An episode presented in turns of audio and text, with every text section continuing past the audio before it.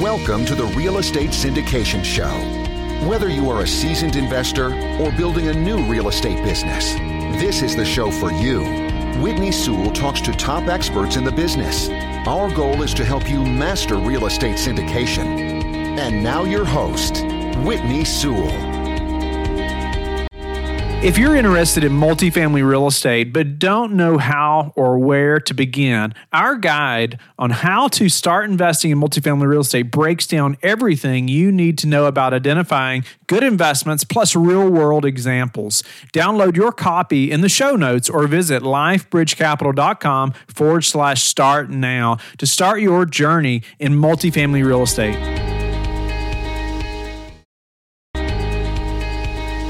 This is your daily real estate syndication show. I'm your host, Whitney Sewell. Today, our guest is Stuart Moore. Thanks for being on the show, Stuart. Whitney, thanks for having me. Glad to be here. Yeah, great to have you on the show. Insurance is something that is so important in our business and really probably in any business most anyway, especially if it's dealing with real estate. But a little about Stuart. He joined Turner Wood and Smith Insurance in May of 2012 as a property casualty agent in the commercial division and became a partner in 2019. He's a graduate of Auburn University, was named captain of the golf team and twice selected to the all SEC golf team. Stuart specializes in multifamily insurance and can insure properties in all 50 states. Stuart, welcome to the show. Give us a little more about about your background, but you know, let's dive into some insurance issues, whether it's success stories or pitfalls that our operators and investors that are listening need to know. Yeah, so like you said, there I started, got into insurance, kind of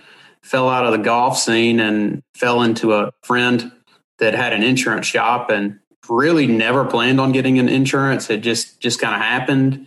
And to get into the multifamily, had a good friend who's in the property management business and he started sending me clients and then from from there it's just kind of grown on on referral basis and it's gotten to where the last four or five years it's probably 90% of the business that i write is in the multifamily sector so you know it's been a good time to be in that business. We've cut our teeth on the fannie and freddie requirements and all that stuff. So a lot of different a lot of different markets and carriers that we use. And we haven't insured everything in all 50 states, but I haven't seen any properties in Hawaii yet or Alaska, but I'd be glad to go see them if we need to. Yeah, that sounds like a fun trip, a business trip, right? That would be a lot of fun. Well, well let's jump in there a little bit about, you know, obviously you are majority now you're working with multifamily operators, multifamily properties, you know, insuring those deals. But let's talk a little bit about, you know, having a provider like yourself that operates just with multifamily or the majority multifamily anyway, as opposed to someone that's say, you know, writing our insurance for our home or cars or things like that, that's also trying to insure multifamily. What are some differences that we need to be aware of in that insurance provider? Just as far as knowing the marketplace. And the biggest thing that we run into is when you start dealing with Fannie and Freddie or Bancorp or Arbor, just knowing what their requirements are, knowing that you're going to have to have a a three to five million dollar umbrella, or you're going to have to have, I think they've upped it 15% for ordinance of law for different carriers. Where if you just go get a quote, anybody can run an insurance quote through a, a travelers or a nationwide system and it looks great, but then you may get to the closing and you may say, "Oh man, we need this and we need this and we need this," and next thing you know, it's five to eight thousand dollars more, and that's blowing up the closing, and and everybody's mad about it. So that's really the thing is is knowing the marketplace. Well, I'll leave it at that for right now. Yeah. What are some of those requirements though that we should be aware of, you know, or anything that maybe is often overlooked by an operator? Well, the biggest thing that we see is just figuring out what value to insure it for. The lenders are always going to have their their requirements. The insurance company is going to have their requirements. Usually, I shouldn't say usually. A lot of times, the replacement cost that the insurance company thinks is going to be more than the lender. And you've got to explain that to somebody that, hey, well, it appraised for this. Okay, well, the insurance company is going to they want to insure it if they have to build it back. So you get some discrepancies there. Then, you know, just on the business income side of it, the amount that you have to insure, the umbrella, the umbrellas, you know, they keep going up. People keep needing more and more of them. And then one stickler is just ordinance and law, whereas if your building burns down, you need coverage to build it back to code, the current code. And that can be expensive with some carriers. Some carriers will throw it in. It really just depends. But if you don't know that you need it, and then it gets down to, you know, two days before the closing, and, and they're like, you don't have, you don't have any of this. It it can really really put everybody in a bind. Of course. You know, as far as, you know, the number that you're trying to come up with and you're thinking about, you know, being able to build back, right? I was just thinking through that. Could you just elaborate on that a little bit as far as when do we need that level of insurance? I think a lot of people think they have like insurance is just going to cover to build it all back, right? The way it was, but that's not always the case, right? Right. Yeah. And it, it, it keeps going up. I mean, the price of hearing about the price of lumber and the cost of construction keeps going up. A few years ago, it seems like you could get carriers that would insure things for, we look at it on a per foot basis, and it'd be 60 or $70 a foot, which is just crazy. Now most people are, are $100 or up to even $120 for, for newer stuff, which to me still seems kind of low. But I mean, you've got other coverage in there for the debris removal and, and things like that. So you're not obviously building it from the ground up but it keeps increasing. And like I said, that's we run into that with people, especially buying new properties. Well, they, they get an appraisal and say it appraises for eight million, and we're trying to insure it for twelve million. We want to know why. Why do I have to insure this for twelve million dollars? Well, if a tornado comes through and knocks the thing down, and you got to rebuild it, you're going to be happy you had twelve million dollars as opposed to eight million dollars. Yeah. So help us. Uh, maybe that's a good place to talk about too. It's like I can understand that argument because the insurance cost of say a twenty million dollar project. I mean, it, it, can it can make or break a deal, right? You know, it can change the value of that property so much. But how do we think through or justify, say, that $12 million value associated with insurance versus, you know, the $8 million purchase price or, you know, at that time when we're thinking through, you know, having to build this back or I don't know, I was just trying to get that in my mind or even in the listener's mind because I know that's a struggle for many people when they're trying to evaluate insurance. Yeah, I mean, the biggest thing is just, like I said, we look at it and most carriers do on a per square foot cost. So just to go out and buy the property is completely different than if the thing's knocked down and you got to rebuild it from the ground up. There's just more costs involved. So it's always the same thing with your house. You know, it, a lot of times it appraises for one amount and you, you pay more or you can pay less. It just kind of where it falls.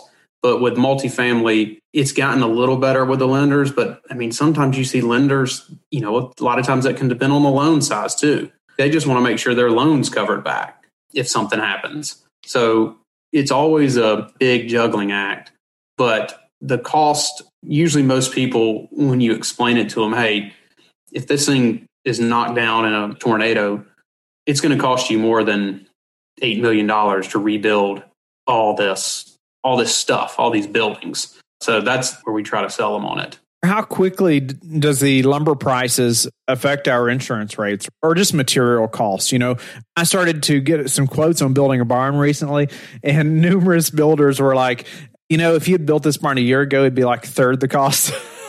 you know, so you know, and and obviously that made me start doing some more research uh, just in material prices and how they have, you know, it's increased so much over the last year.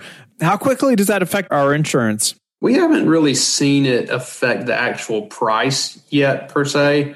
You know, the market carriers have different relationships with different people, and the market is so broad. I think, I think it's kind of baked in there almost. You know, rates to me over the last couple years for us have been steadily increasing. But I told a client we had some renewals at the end of March. Their insurance actually went down, which I haven't seen I hadn't seen it go the other way in a few years. So I'm really hoping the for all the buyers out there, the property rates are starting to kind of level off a little bit. What about some closing issues that you've seen, you know, as far as, you know, when somebody's working with, you know, Freddie or Fannie types of debt or anything like that, as far as they didn't have the proper insurance, they didn't do proper due diligence around insurance, anything around closing issues that you've seen cause problems? I'll tell you, one of the biggest ones that we see is flood, is there will be a gray area on which buildings are going to be required to have flood.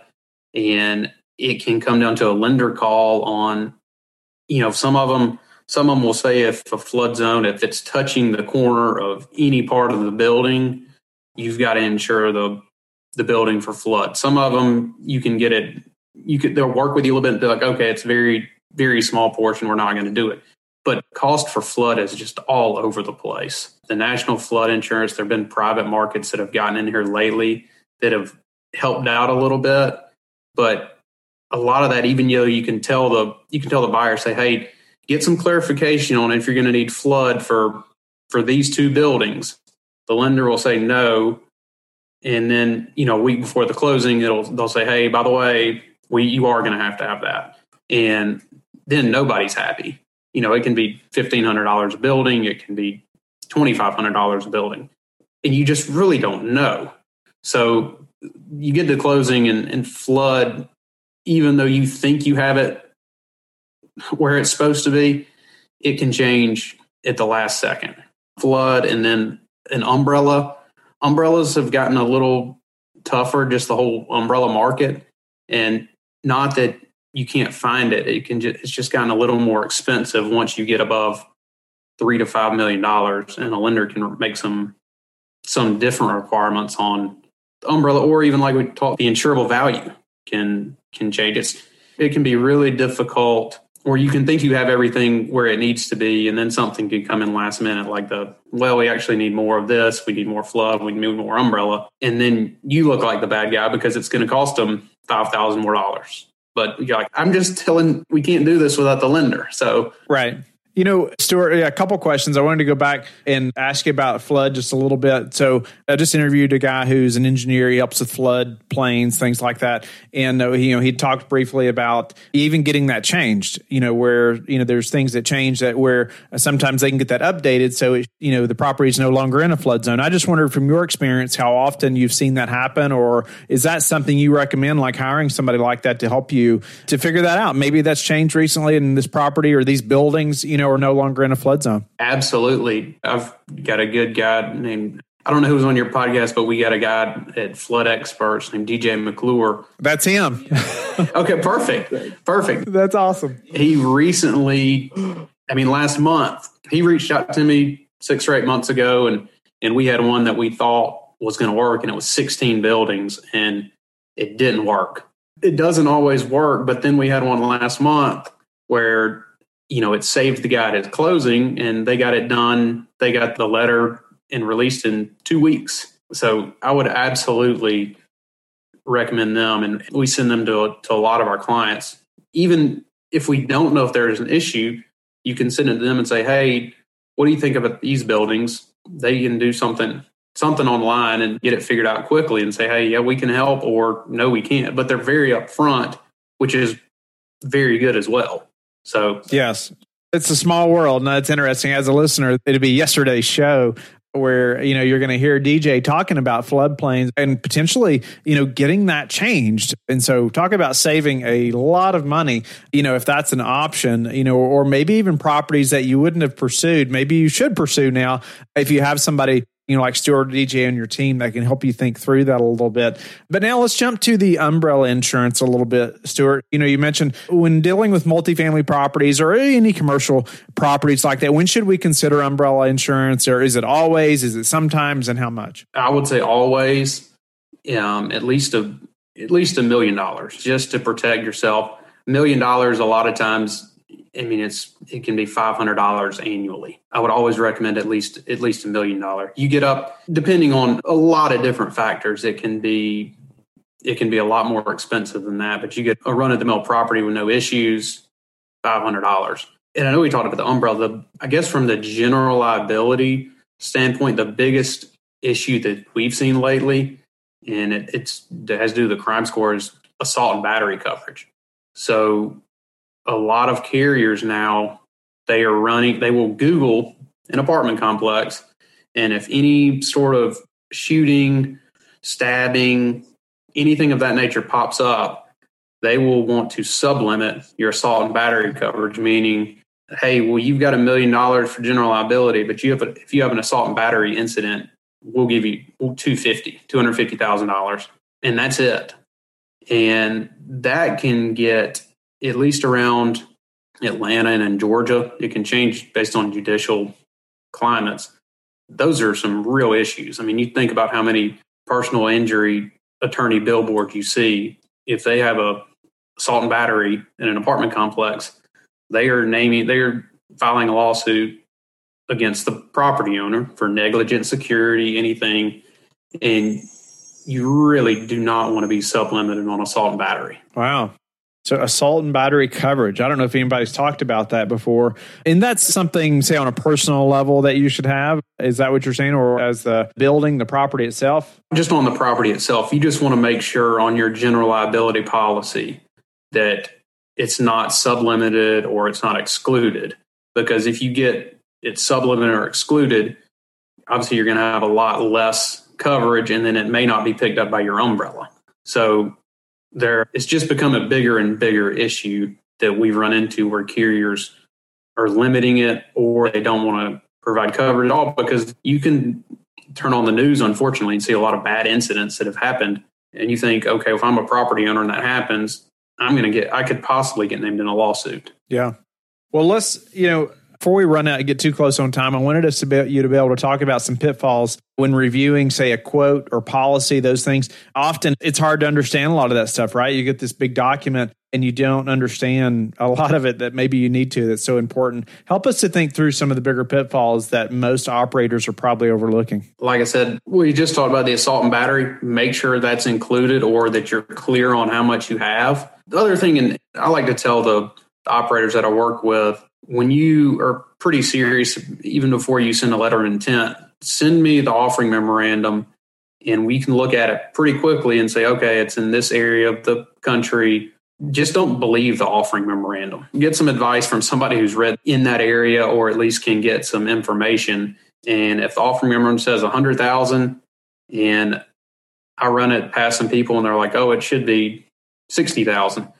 Okay, I'll go back to the operator and say, hey, figure out some loss history here. There's something going on that they're paying 50, 60% more than they should. There's something going on there. I don't know if it's a fire, if there's a GL claim. You know, there's just a lot of different things that you can overlook just by trusting an offering memorandum, or it can signal, you know, if this offering memorandum is $100,000 and they're telling me that it should be 60 or they're telling me it should 150. Okay, what else is going on in that offering memorandum that may not be what we think it is. So just some things like that where where you can very quickly figure out, okay, there's something going on at this property with insurance, and I don't know what I don't know what it is from from what they're presenting there. Has there been any issues related to the pandemic, COVID, you know, over the last year that have altered, you know, insurance in a big way? I wouldn't say anything crazy. The the strange thing for us was I mean, just talking about it, COVID and the whole thing is last March and April, everything was still bumming along because there were some deals in the pipeline that were closed, and there were a few people that complained about some terms that had changed maybe at the last minute from the lender. The insurance side, no. And then for me in our office, May and June was pretty slow. But I'm telling you, since last July, it has been absolutely gangbusters on the multifamily side. People have been closing deals left and right. It's a little worrisome there, May and June, but then, man, it has not slowed down at all. And like I said, I actually had some renewals where rates finally, I feel like, started going the other way. So I think it's a good time for multifamily. There were, I think the worrisome thing in the beginning was just the rents and, you know, the jobless claims and some things like that. But I feel like a lot of that has leveled off, at least in Georgia and around the Southeast. So it really has not. We haven't seen anything crazy from the from the insurance side. It's it's been just kept right on rolling. Stuart, is there anything else around insurance you want to leave us with before we move to a few final questions? No, I would just say the main thing that we mentioned earlier, and even if it's not, obviously we'd like, I'd love it for it to be me, but if it's not, just find somebody that has written multifamily and worked with agency loans and knows what you're doing you know, the offering memorandum, don't just take the word for it if you're about to make a deal. There's so many things that are going on behind the scenes. You have no idea what type of policy the current owner has.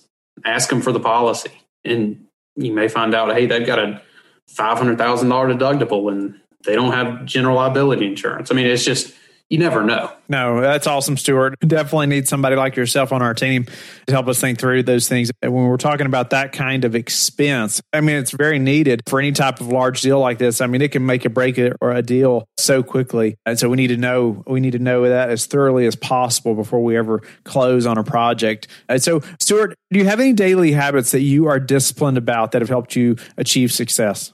I would say one of the best pieces of advice I got when I first got into business was a guy that that works with us, and he said he just simply told me if you answer the phone and you call people back, you will write more business than you know what to do with. He said you'll separate yourself from from ninety percent of the people, but I do try to be very active on LinkedIn and connect with people. Try to find networking events to go to. I try to make a daily habit of at least connecting to LinkedIn people or you know, shooting emails out to people who have closed in the past and we write stuff for us. Hey, anything you're looking at, anything I can help you with. It's just really being present and, and top of mind with your people. Ask them for referrals. I don't want to make it sound too simple, but it's really just simple stuff of doing it every day and being active in it. What's the number one thing that's contributed to your success? I would just say a responsiveness, being open, being transparent, being responsive when somebody sends me an offering memorandum, my first question back to them is, when do you need this back? And hey, let me know when you need it back. We had a guy a couple weeks ago. He said, man, I completely forgot. It was 11 o'clock on a Friday morning. He's like, can you give me something back by two o'clock? Yeah. Do you really need it back by two o'clock? We can do that. It's just being responsive and being transparent about people to people. You know, sometimes they will say, what do you think? A couple months ago, we had some guys that were looking at a property and I, I Googled it and I wrote them back. I was like, look, you're not going to be able to get assault and battery coverage on this location. And here's why. And I just said, look, that's fine if you want to do it, but you're not going to be able to get it. It's just not going to happen or it's going to be too expensive. So, and I think they ended up not even making an offer because of what I told them. Now I don't I don't know if that's good or bad, but I want to not only win. I want them to win the deal, but I don't want them to get on a in a bad situation on one deal where they then can't close anymore down the road. No, you added a ton of value to them right there. I would imagine by sharing something like that, maybe opening their eyes a little bit to the neighborhood or things that maybe they hadn't thought through enough. Stuart, how do you like to give back? I volunteer at our church love coaching kids in sports, anything that way. But really, probably one of the, one of the favorite things that I did was coaching eight year olds girls basketball here a couple months ago. Just seeing how much you can pour into kids and they listen to you and figuring out their strengths and weaknesses and kind of going from that. That's a lot of fun. Awesome. Well, Stuart, it's been a pleasure to get to know you and have you on the show and go through the ins and outs or pitfalls and things we need to know about insurance related to commercial real estate. And, and I know we talked about multifamily a lot today, but you know, appreciate your time. Tell the listeners how they can get in touch with you and learn more about you. Yeah, sure. You can email me anytime. My email is Stuart, S T U A R T dot Moore, M O O R E and that is at TWS Turner Woodsmith Insurance.com. That's the easiest place to reach me. Like I said, I try to be active on LinkedIn. So you can find me pretty easily. Thank you for listening to the Real Estate Syndication Show, brought to you by LifeBridge Capital. LifeBridge Capital works with investors nationwide to invest in real estate, while also donating 50% of its profits to assist parents who are committing to adoption. LifeBridge Capital making a difference, one investor and one child at a time. Connect online at www.lifebridgecapital.com for free material and videos to further your success.